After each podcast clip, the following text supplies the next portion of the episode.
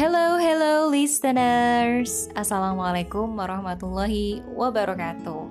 Selamat datang di podcast Cara Bahagia by Syifa Nurul.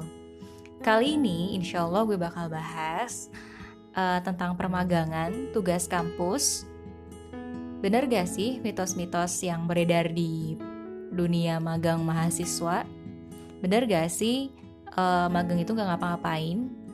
Terus apa sih hal-hal yang kiranya uh, perlu kita perhatikan sebelum magang? Penasaran? Stay tune!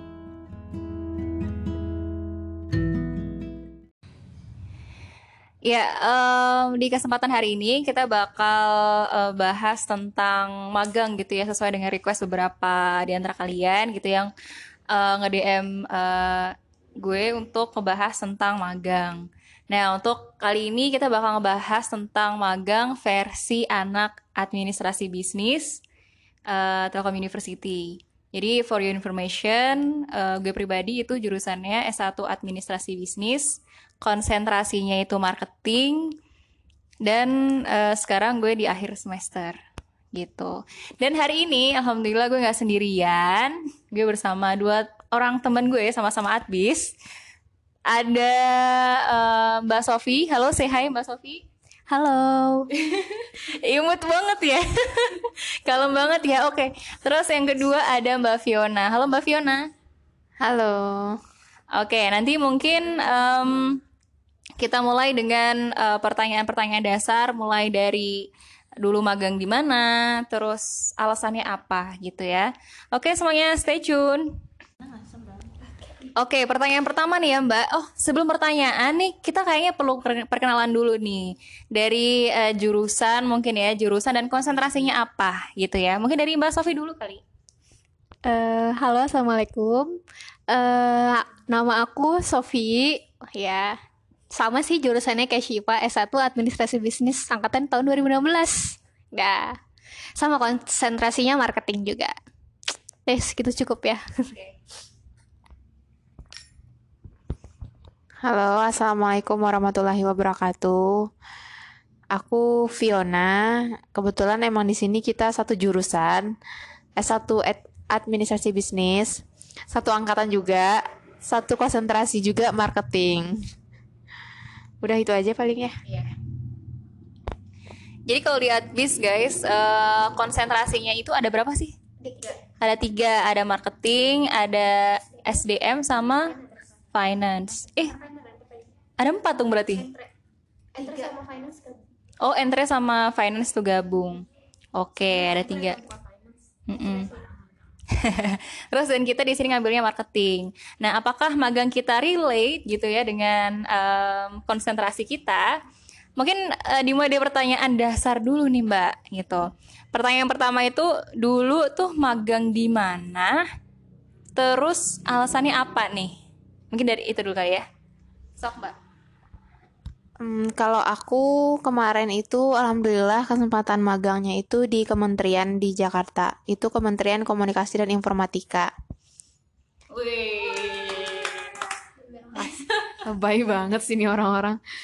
Jadi kalau ditanya relate apa enggak, sebenarnya itu sama sekali nggak relate ya kan jurusannya marketing tuh. Ya jurusannya marketing harusnya kan di bagian marketing kayak perusahaan-perusahaan swasta gitu. Nah ini relate nih sama kenapa ngambilnya bukan ngambil sih kayaknya emang jodohnya di kominfo. Wih. tepatnya kayak gitu. Sebenarnya pengennya kemarin itu emang di perusahaan swasta dan emang di bagian marketingnya biar biar ngerasain kan teori sama aplikasinya itu sama apa enggak gitu tapi berhubung kemarin udah nyoba ngelamar sana sini tapi ternyata untuk masuk ke perusahaan swasta itu susah banget buat diakses. Dan udah mau nyoba beberapa perusahaan juga dan itu ditolak mentah-mentah meskipun belum belum nyoba gitu. Kayak udah ditolak sebelum tempur gitu loh. Terus ya udah.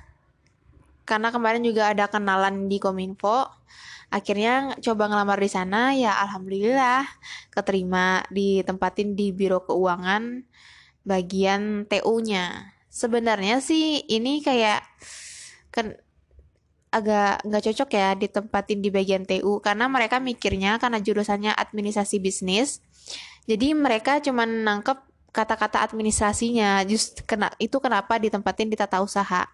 Padahal sebenarnya mereka bisa nempatin di bagian keuangan yang bagian akuntansi atau tentang aset negara pun juga bisa sebenarnya Udah kayak gitu. Terus Mbak Sofi nih. Eh, kalau aku kemarin sih magangnya di nama perusahaannya itu MD Media. MD Media ini adalah perusahaan yang bergerak di bidang advertising. Pokoknya adver- advertising digital gitu. Jadi kalau misalnya ngeliat kayak billboard yang kayak digital, nah itu ini perusahaannya kayak gitu. Nah, merupakan anak perusahaan dari Telkom. Nah, jadi kemarin kenapa magang di sini? Kenapa ya? Karena kayak emang cuma di sini gitu yang nerima. Jadi for information nih buat anak-anak yang baru mau magang, eh kayak Fiona tadi punya relasi itu di tempat magang eh, bakal ngebantu banget buat supaya kita dapat magang di tempat itu gitu. Juga kemarin pun ikut sosialisasi di fakultas nih dosennya bilang kayak manfaatkan relasi kalian ketika kalian nanti mau magang di mana aja boleh. Sama kayak tadi eh, nggak mesti sama sama konsentrasi.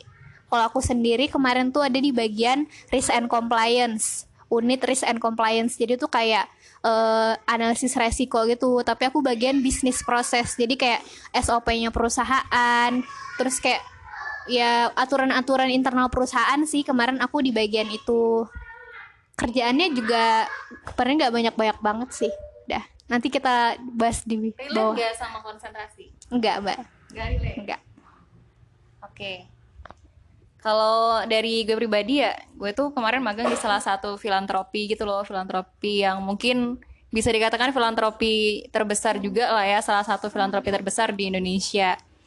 Nah sebenarnya sebel- sebelum itu sama sih kayak Mbak Fiona gitu yang udah daftar di sebuah kementerian gitu ya, udah datang udah datang langsung nih Mbak, tapi ditolak gitu. Di Kementerian UMKM gitu. Dulu tuh pengennya kalau nggak di UMKM, dinas UMKM gitu, terus atau nggak di ya berbau UMKM atau private company kayak gitu. Terus ya ternyata ditolak gitu ya. Nah, ditolak terus alhamdulillah diterima di salah satu filantropi dan itu diterimanya cepet banget. Cepet banget. Terus alasannya apa ya? Karena ya pertama karena ditolak tadi jujurnya. Terus yang perih banget. Terus yang kedua karena memang eh, ya suka aja sih bidang filantropi itu kayaknya gue banget itu. Asik. Oh, filantropi apa? Filantropi itu adalah eh, apa ya? Kayak lembaga kedermawanan lah gitu. Lembaga kedermawanan. Eh terus next kali ya pertanyaan yang kedua gitu tentang eh nih, udah kita udah masuk nih guys. Kita udah masuk selama 30 hari ya. 30 hari kerja. Nah, selama 30 hari kerja itu pengalaman unik apa sih yang pernah kalian dapatkan? Mungkin mungkin beda ya kali ya di fase-fase awal kita masuk sama mungkin di akhir-akhir. Gitu. Sok, mungkin dari Mbak Sofi dulu. Kalau ditanya pengalaman unik sih nggak unik-unik banget sih. Soalnya kan emang ini tuh kayak korporat gitu. Nah, biasanya karena dia juga anak perusahaannya Telkom, ya kerja di korporat itu emang cenderung monoton sih. Aku ngelihat kayak dari budaya perusahaannya juga kerjaannya cenderung mo- monoton dan kayak ya nggak terlalu banyak yang unik-unik. Cuman memang eh perusahaannya itu belum apa ya? Gimana sih bilangnya? Eh gimana itu bilangnya nggak terlalu banyak mem, apa mengambilnya tuh proyekan. Jadi emang kayak selama 30 hari kerja itu proyeknya tuh emang kayak lagi nggak ada gitu. Jadi emang kadang ada kerjaan kadang nggak kayak gitu. Uniknya banyak kan nggak ngapa-ngapain. Itu unik gak sih? Nggak ya? Ya. oh iya oh iya. fakta hmm, ya. Oke. nanti dikat aja ya gue ya. Boleh, boleh. pengalaman unik Kalau ditanya masalah pengalaman unik waktu magang, banyak sih sebenarnya. Karena pertama tuh nggak nyangka ya bisa di- ditaruh di bagian tata usaha. Yang sebenarnya tuh kerjanya tuh kayak perintilan-perintilan cuma ternyata juga butuh konsentrasi gitu. Kan harus detail ngurus-ngurusin surat salah bikin nomor aja tuh bisa susah kan. Karena kalau udah ditandatangin nama Bu Menterinya gimana coba? Ya siap siap. Ya gitulah ya. Sok penting banget gak sih? Ya gitu. Paling kalau pengalaman unik waktu itu pas mau ini pas ending-ending zaman magang kebetulan waktu itu Agustus dan itu udah deket-deket 17-an kayak. Dan mungkin karena aku magangnya di kementerian jadi berasa banget tuh hawa-hawa mau 17 Agustusannya. Mereka tuh bikin acara tuh banyak banget. Yang kayak tanggal Agustusan 17 ya. Dua minggu sebelum itu udah banyak banget perlombaan-perlombaan di antara mereka. Dan berasa banget enak banget kayak dari lantai 5 tuh ngelihat mereka tarik tambang makan kerupuk yang gitu-gitu berasa banget gitu hawanya. Enak sih seru pengen ikut pengen ikut andil gitu pengen ikutan lomba tapi tahu diri ini aku siapa? Cuma anak magang kayak gitu kan. Dan sedihnya keluarnya itu sebelum 17-an jadi sebelum hari H yang puncak acaranya tuh udah keluar jadi nggak beras jadinya tuh kayak ada sedih-sedihnya sih. Paling itu sih pengalaman uniknya. Ya nggak sih? Make sense nggak sih? Iya ya unik unik apa apa oke sekarang giliran gue ya jadi pengalaman unik yang gue rasain itu ketika sebenarnya di awal-awal sih. Jadi kan kita pendaftarannya itu kan Mei kalau nggak salah ya, Mei. Tuh, tergantung ya. Dulu tuh gue tipenya orangnya ya udah jalanin aja kali, bahkan nggak gue planning gitu. Terus uh, gue gue karena nggak gue planning, jadi kayaknya ya udahlah paling diterima gitu, paling diterima dan ternyata ya nggak nggak nggak semulus apa yang gue bayangin karena nggak gue rencanain. Terus uh, terus akhirnya gue daftar di salah satu filantropi itu dan prosesnya alhamdulillah ya allah cepet banget. Ada daftarnya Mei ya kalau nggak salah itu tang uh, harinya aja ya harinya tuh hari Kamis uh, gue dipanggil. Pokoknya dalam satu pekan ya satu pekan hari Kamis gue dipanggil untuk wawancara langsung di tepatnya karena nggak jauh-jauh banget dari kampus. Diwawancara hari Kamis. Terus uh, Jumat itu libur karena hari nasional. Seninnya gue disuruh langsung magang. Dan itu posisinya mau uas itu posisinya udah mau uas jadi gue tuh uh, magangnya sebelum uas dan uas pun gue masih tetap magang. Itu sih pengalaman unik yang alhamdulillah uh, di apa ya yang gue alamin di awal-awalnya kayak gitu. Terus uh, next kalian mbak pertanyaan next selanjutnya adalah, nah kita mungkin uh, ngebahas tentang mitos anak magang nih, mitos-mitos anak magang. Mungkin mitosnya pertama bener nggak sih, bener nggak sih kalau anak magang itu suka disuruh-suruh? Coba menurut pengalaman kalian kayak gimana? Kalau mitosnya anak magang itu suka disuruh-suruh ya jawabannya bener. Lagian emang magang itu gunanya emang buat disuruh-suruh. Justru uh, aku lebih nggak suka kalau gabut gitu di kantor. Kayak uh, wasting time banget gak sih udah pagi-pagi nih bangun ngalahin kemacetan Jakarta nyampe kantor di saat semua orang masih ada beberapa yang tidur udah nyampe kantor terus tiba-tiba nggak ngapa-ngapain kayak nyebelin banget sih rasanya Terus justru kalau waktu magang sih aku ngerasa ketika dikasih kerjaan tuh kayak aduh alhamdulillah ada kerjaan nih. Enak banget nih. Kayak lebih kayak gitu sih. Sebenarnya intinya dinikmatin aja sih. Justru kalau dinikmatin itu nantinya akan banyak pembelajaran-pembelajaran yang didapat sih. Gitu sih. Jadi kesim gitu ya? kesimpulannya emang emang terjadi mitos itu. Berarti bukan mitos ya itu fakta. Dan emang magang itu tujuannya ya buat disuruh-suruh. Tapi nggak apa-apa ya menurut Fiona. Ya nggak apa-apa. Enjoy ya. Enjoy. Enjoy oke. okay. Gimana Mbak Sofi kalau menurut aku nih emang bener sih mitosnya anak magang tuh emang buat disuruh-suruh.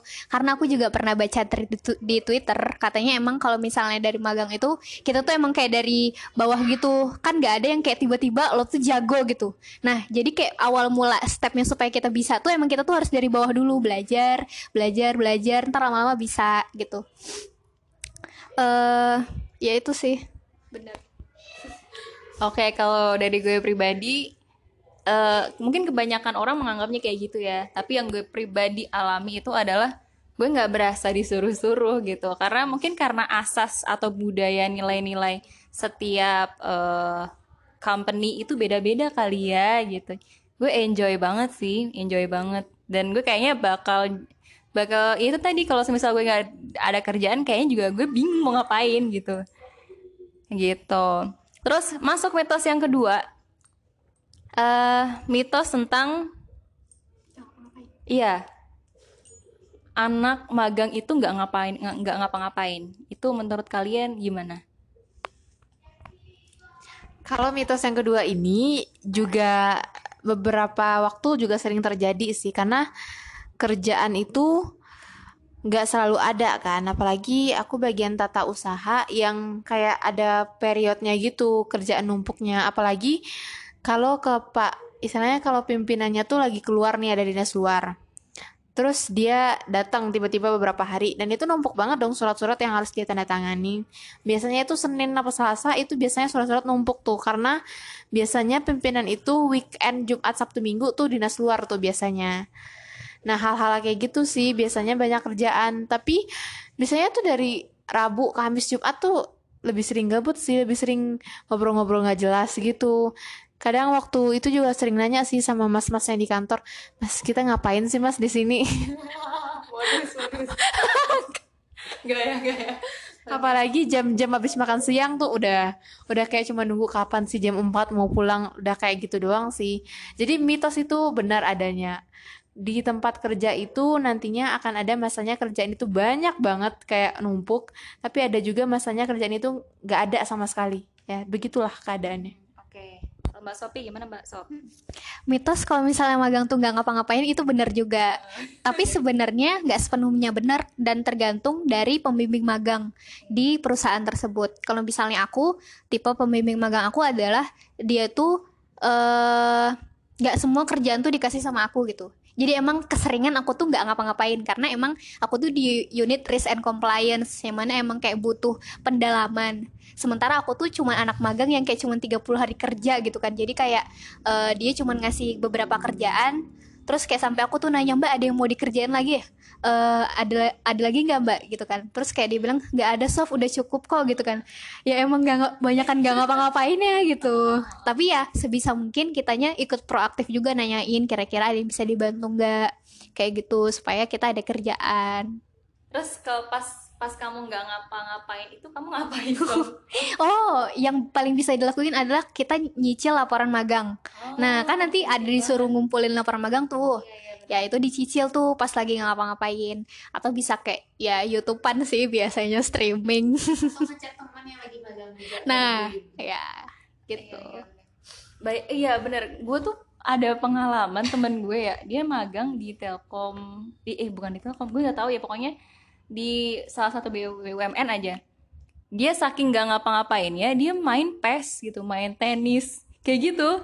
Gue juga, oh emang nggak ngapa-ngapain itu, kayak gitu ya. Ada beberapa BUMN kayak gitu.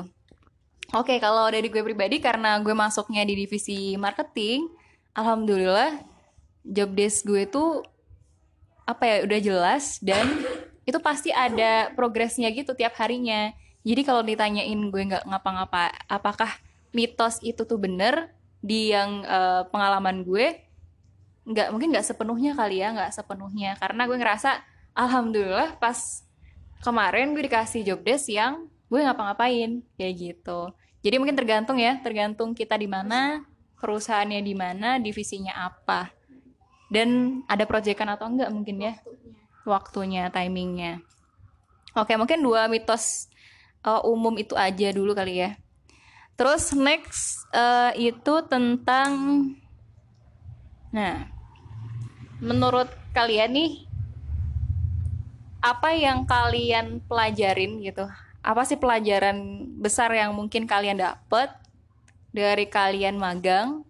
Hikmahnya kali ya hikmahnya. Plus, menurut kalian magang itu penting gak sih? Tadi kan ada yang nggak ngapa-ngapain tuh. Nah, sebenarnya magang tuh penting gak sih? Oke, tentang apa pelajaran yang didapat terus magang itu penting apa enggak kalau ditanya pelajaran yang didapat kayaknya banyak banget sih kalau buat aku ya karena pertama magang itu juga cuman untuk bukan cuman untuk membuktikan bagaimana teori yang dipelajarin itu sesuai apa enggak. Tapi lebih ke mengenal dunia kerja itu gimana. Terus juga gimana sosialisasi dengan teman dengan partner kerja. Apalagi buat orang-orang nih atau buat mahasiswa yang kupu-kupu atau kura-kura kuliah rapat kuliah rapat. Nah meskipun lebih se uh, udah sering berorganisasi di kampus itu tetap beda sama dunia kerja karena kalau dunia kerja tuh ada pressure-nya, tanggung jawabnya juga lebih besar dan ketemu lingkungan yang jauh lebih heterogen. Gimana caranya kita lebih bisa beradaptasi dan harus banyak-banyak sabar sih bisa memaklumi perbedaan karakter orang tuh kayak gimana. Dan juga harus aktif gitu kadang ada juga tempat magang itu yang kayak nggak enakan buat nyuruh anak magangnya istilahnya dia kurang kurang enak buat memberdayakan anak magangnya nah di situ mahasiswa tuh harus aktif tuh nanya ada yang bisa dibantu nggak? E, saya bisa bantu loh mbak gini gini gini. Terus untuk penting apa enggak ya penting banget. Bukan hanya untuk membuktikan teori tapi juga untuk mengenal bagaimana dunia kerja seharusnya. Banyak banyak sekali soft skill yang didapetin ketika selesai magang. Bisa jadi lebih berani, lebih mandiri juga. Banyak sih, paling itu sih dari aku. Uh, kalau hikmah yang didapat banyak pasti banyak. Aku kebetulan aku juga udah dua kali magang kan. Uh, yang pertama itu aku magang di travel dan ini kedua di magang di uh, perusahaan advertising. Kalau dari kedua perusahaan tersebut uh, aku lebih banyak justru dapat hikmah dari magang yang di waktu aku di travel karena emang uh, lingkungan kerja itu mempengaruhi uh, seberapa banyak kita dapat hikmah dari uh, kita magang gitu kan. Dari kayak budaya perusahaannya juga mempengaruhi. Nah terus kalau misalnya penting atau enggak ya penting penting banget. Dan emang manfaatnya tuh banyak banget gitu. Aku aku rasain sekarang. Banyak hal-hal ketika aku kayak aku tuh nggak bisa ngoperasiin misalnya Excel apa gitu. Terus pas ketika aku magang aku tuh harus bisa oh aku jadi belajar loh di situ gitu kan. Nah sama kayak misalnya kita tuh kalau magang ini kan kayak gambarin kita nanti di dunia kerja akan seperti apa. Jadi ketika kita udah pernah magang uh, oh iya kita udah pernah bekerja nih. Kemudian bisa kayak memperbagus CV kita juga gitu. Setidaknya perusahaan tuh udah udah melihat gitu kita jadi fresh fresh grade graduate udah punya pengalaman gitu. Oke. Okay. Uh, eh, kalau dari Siva sendiri sih, ya penting ya. Menurut gue magang itu penting banget. Ya biar kita tahu bener tadi Mbak Fiona sama Mbak Sofi untuk tahu gimana sih uh, dunia kerja itu tuh kayak gimana. Pasti beda banget walaupun kita ikut uh, organisasi beratus-ratus kepanitiaan kayak gitu tetap tetap beda gitu budaya organisasi uh, di kampus dan kerja itu beda banget itu penting. Terus apa yang gue pelajarin ketika gue uh, di magang pasti banyak banget sih banyak banget. Karena beda dunia kampus sama dunia kerja ya gue pelajarin itu tentang apa ya budaya-budaya kerja attitude terus apa lagi ya? Iya deadline. Bener-bener bener deadline deadline kerjaan itu juga gue pelajarin juga. Jadi jangan jangan apa ya ya harus patuh lah ya patuh sama keputusan bukan keputusan ya arahan arahan dari dosen pembimbing eh, dosen pembimbing lagi. Pembimbing magang. Duh kayak TA gue ya. Oke. Okay. terus yang selanjutnya nih mbak uh, mungkin kira-kira tips dan trik kali ya. Tips dan trik. Nih uh, mbak-mbak ini kan udah pernah magang nih. Mungkin mau kasih tips dan trik ke adik-adik semua yang mungkin pengen magang nih. Kira-kira perlu nggak sih magang itu direncanain? Itu yang pertama. Terus yang kedua uh, tips and trik untuk menghadapi dunia anak magang. Di di atas realitas yang ada lah ya. Kayak gitu. Mungkin mbak? Mbak Fiona. Uh, tips dan trik ya. Yang pertama itu sebisa mungkin nyari tempat magang tuh tempat magang itu yang relate sama jurusannya. Karena itu ngebantu banget biar nggak buta-buta banget gitu pas di tempat magang gitu. Meskipun nantinya anak, ma- anak magang itu bakal tetap diajarin gitu ngerjain sesuatu itu nanti bakal pasti bakal di briefing dulu harus ngapa-ngapain ngapain. Cuman seenggaknya kalau itu relate sama jurusan klien-klien ini jadinya seenggaknya nggak buta-buta banget lah. Kalau aku kemarin alhamdulillah meskipun nggak relate tapi kebetulan mungkin karena enjoy ngejalaninnya kali ya. Dan kebetul alhamdulillahnya juga sesuai sama karakternya. Ya kalau TU kan sesuatu yang detail teliti dan alhamdulillahnya emang sesuai sama karakter diri sendiri.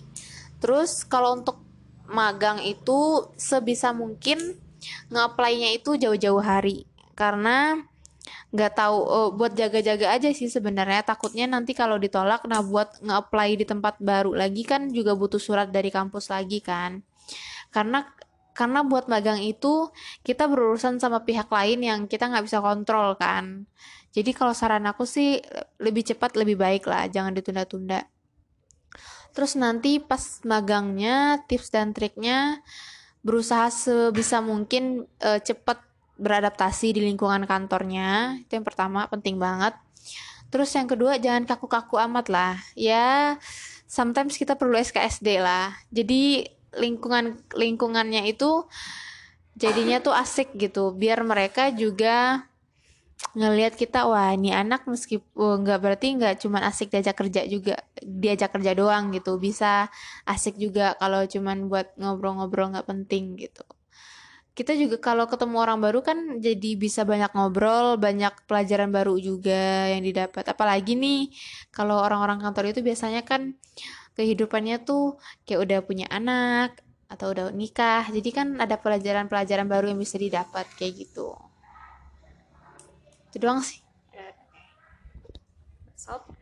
Panjang banget ya dari Fiona. Kayaknya udah hampir hampir semuanya di itu di, dijelasin sih sama Fiona. Paling aku cuma sedikit nambahin untuk menghindari menghindari kegabutan. Nah itu jadi kita tuh harus aktif harus nanya. Nggak apa-apa tanya aja. Sampai kayak pembimbing magangnya tuh kayak uh, bener-bener bisa percaya ke kalian gitu. Bahwasannya kalian tuh punya kemauan buat lebih berkembang itu Ih, buat kemampuan buat belajar, manfaatin waktu magang ini uh, dengan sebaik mungkin buat mempersiapkan nanti di dunia kerja seperti apa. Kemudian perlu juga misalnya kalian agak pengen magang di mana gitu gue pengen magang di perusahaan besar ini deh. Terus dicari-cari tuh persyaratannya apa terus kayak dari mulai jauh-jauh hari juga udah di apply gitu. Karena emang penerimaan magang buat di perusahaan besar gitu uh, agak cukup lama dan sulit ya kecuali emang kita tuh punya orang dalam kayak gitu. Terus uh, sama misalnya kalian magang di uh, luar kota nih. Misalnya magang di luar kota dan belum ada tempat buat tinggal nah itu perlu kayak survei dulu tempat tinggalnya gitu di, di daerah situ gimana transportasinya dan sebagainya macam. Perkiraan waktunya juga jangan sampai terlambat ketika masuk kantor. Itu sih dari aku. Oke. okay. Nah kalau dari Shiva sendiri mau nambahin aja sih. Bener tadi ada jadi uh, mau nambahin bener kalau misalnya kita tuh mesti membuat plan gitu. Plan kita mau magang ke mana. Mungkin disesuaikan dengan visi misi hidup teman-teman juga sih. Kalau menurut gue nggak perlu relate relate banget. Tapi yang penting uh, apa ya ilmunya kalian harapin itu tuh apa ya? Ya menurut gue nggak apa-apa sih kalian magang di situ. Walaupun di laporannya itu harus sesuai dengan uh, apa namanya konsentrasi kita gitu terus yang kedua tips dan triknya biar bertahan nyaman gitu ya di tempat magang adalah kita mau nggak mau harus mempelajari eh, budaya-budaya kerja dari uh, perusahaan atau lembaga yang kita magang di situ. Yang gue banyak pelajarin itu tentang budaya kerja sih, budaya kerja attitude terlebih. Karena kemarin pas uh, gue setelah magang di semester 7 kalau nggak salah, gue tuh dikasih cerita gitu dari dosen gue kalau ada anak tektel dia magang ditempatin di uh, apa namanya rapatnya apa pertemuan rapat komisionaris dari Telkom. Dia magangnya di Jakarta. Tapi apa ya magang dia itu ternyata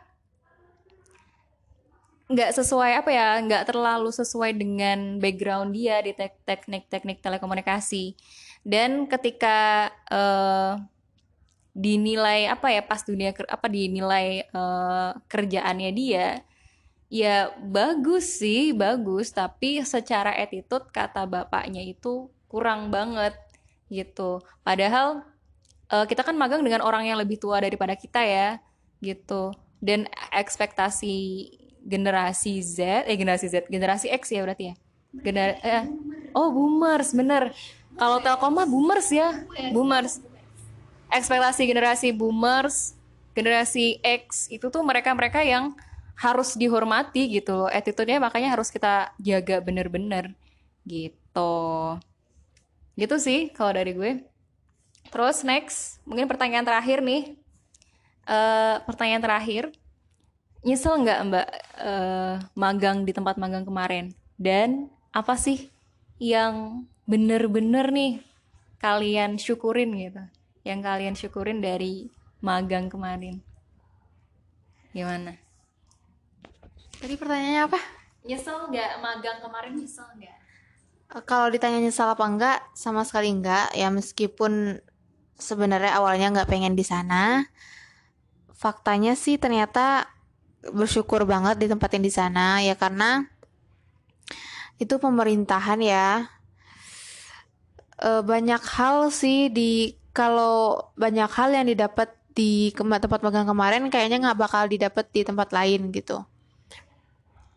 Khususnya aku ya karena sejama semasa kuliah itu bener-bener apa ya bergaulnya tuh cuman circle-nya itu-itu doang gitu dan bener-bener bisa dibilang eksklusif sih kata orang-orang tapi nggak tahu juga nah ketika magang itu semua berubah karena nggak mungkin kan seharian di kantor tapi harus mas- masih bersikap yang kayak gitu gitu mencoba untuk merubah membuka diri lah dengan orang-orang dengan mbak-mbak di sana dengan mas-mas di sana Terus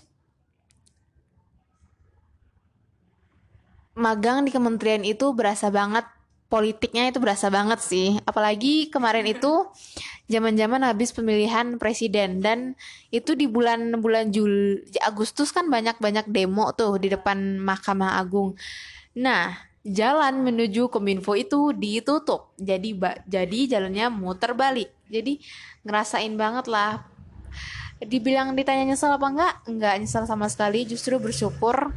Kalau ditanya hikmahnya ada apa enggak ada banget. Banyak banget nggak bisa di ngomongin diomongin semua di sini sih karena hikmahnya banyak privacy juga sebenarnya.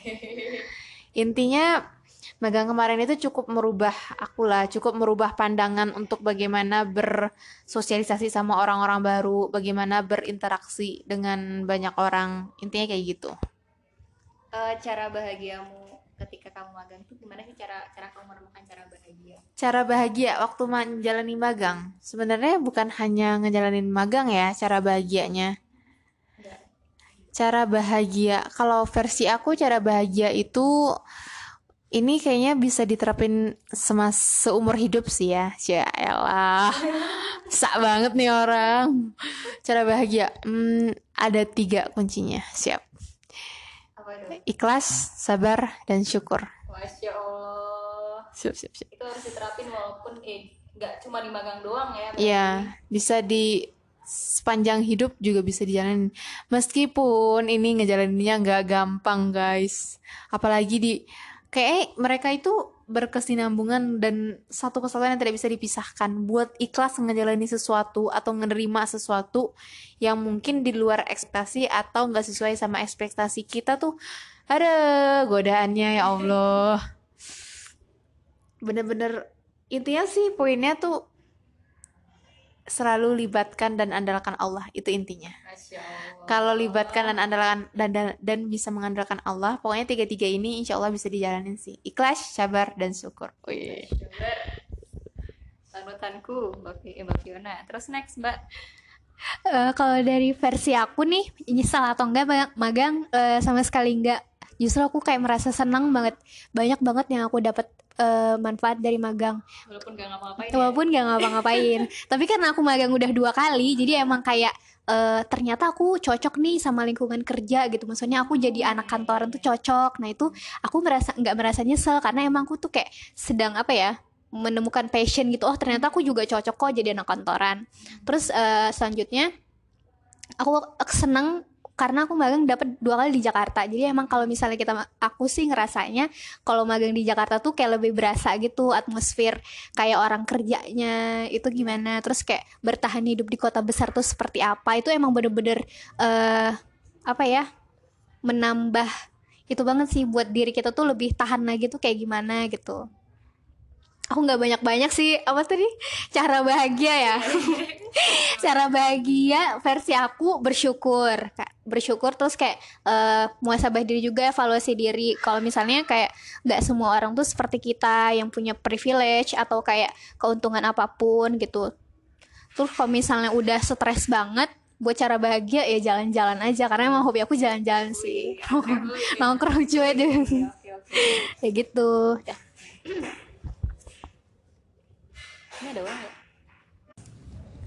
Ya, kalau dari Shiva sendiri ditanyain nyesel atau enggak pasti nggak akan nyesel sih, nggak akan nyesel karena ada banyak hikmah yang eh, gue dapat misalkan budaya kerjanya, terus eh, networkingnya pasti ya. Kalau misal kita bisa ngebina hubungan baik, terus terus yang ketiga itu eh, kita bisa tahu apa relasinya antara teori yang kita pelajari sama prakteknya kayak gimana. Terus kalau menurut gue pribadi cara bahagia gue ketika eh, gue magang adalah ya jelas sih bersyukur tuh paling paling utama gitu. Paling utama karena wah ternyata ada banyak apa ya ada banyak hal lah yang gue pelajari ketika magang karena kan gue bagian konten marketing gitu kan saking eh, saking penasarannya gue dengan eh, konten wa- marketing wakaf jadi gue ditempatin di divisi wakaf gitulah wakaf itu bisa eh, gue apa namanya jadi bahan untuk skripsi sampai sekarang. Gitu. Itu alhamdulillah ya intinya cara bahagia itu disyukuri ya. Disyukuri terus pas di kalau dikasih kalau dikasih eh, tugas tuh ya ya udah sabar aja jalani aja. Kalau kita dikasih tugas kan artinya kita mampu ya nggak sih? Enjoy. Enjoy pasti. Chill chill. Chill. Oke teman-teman mungkin itu aja diskusi hari ini. Uh, agak panjang tapi semoga ini bisa mencerahkan teman-teman. Bagi teman-teman yang masih galau gitu ya mau magang di mana terus eh, kira-kira mau di tempat divisi apa kayak gitu. Atau bagi yang belum tahu cara bahagia. Oh iya. Bener. Bagi teman-teman yang mencari cara bahagia, sok mungkin bisa eh, dengerin podcast ini atau mungkin bisa DM eh, di Instagram gue di Shivandul FD atau mungkin di Mbak Instagramnya apa? Mau Vio- dipromot? Fiona Marta 36 Oke, terus Mas Sofi? Instagramnya Rahma Sofi, Twitternya oh gak usah deh. Iya, Twitter aja. Enggak, enggak, enggak, udah, udah, udah. Udah, sama Sofi. Oke, nanti eh, gue kasih di description. Makasih udah eh, ngedengerin listeners dan see you di next episode.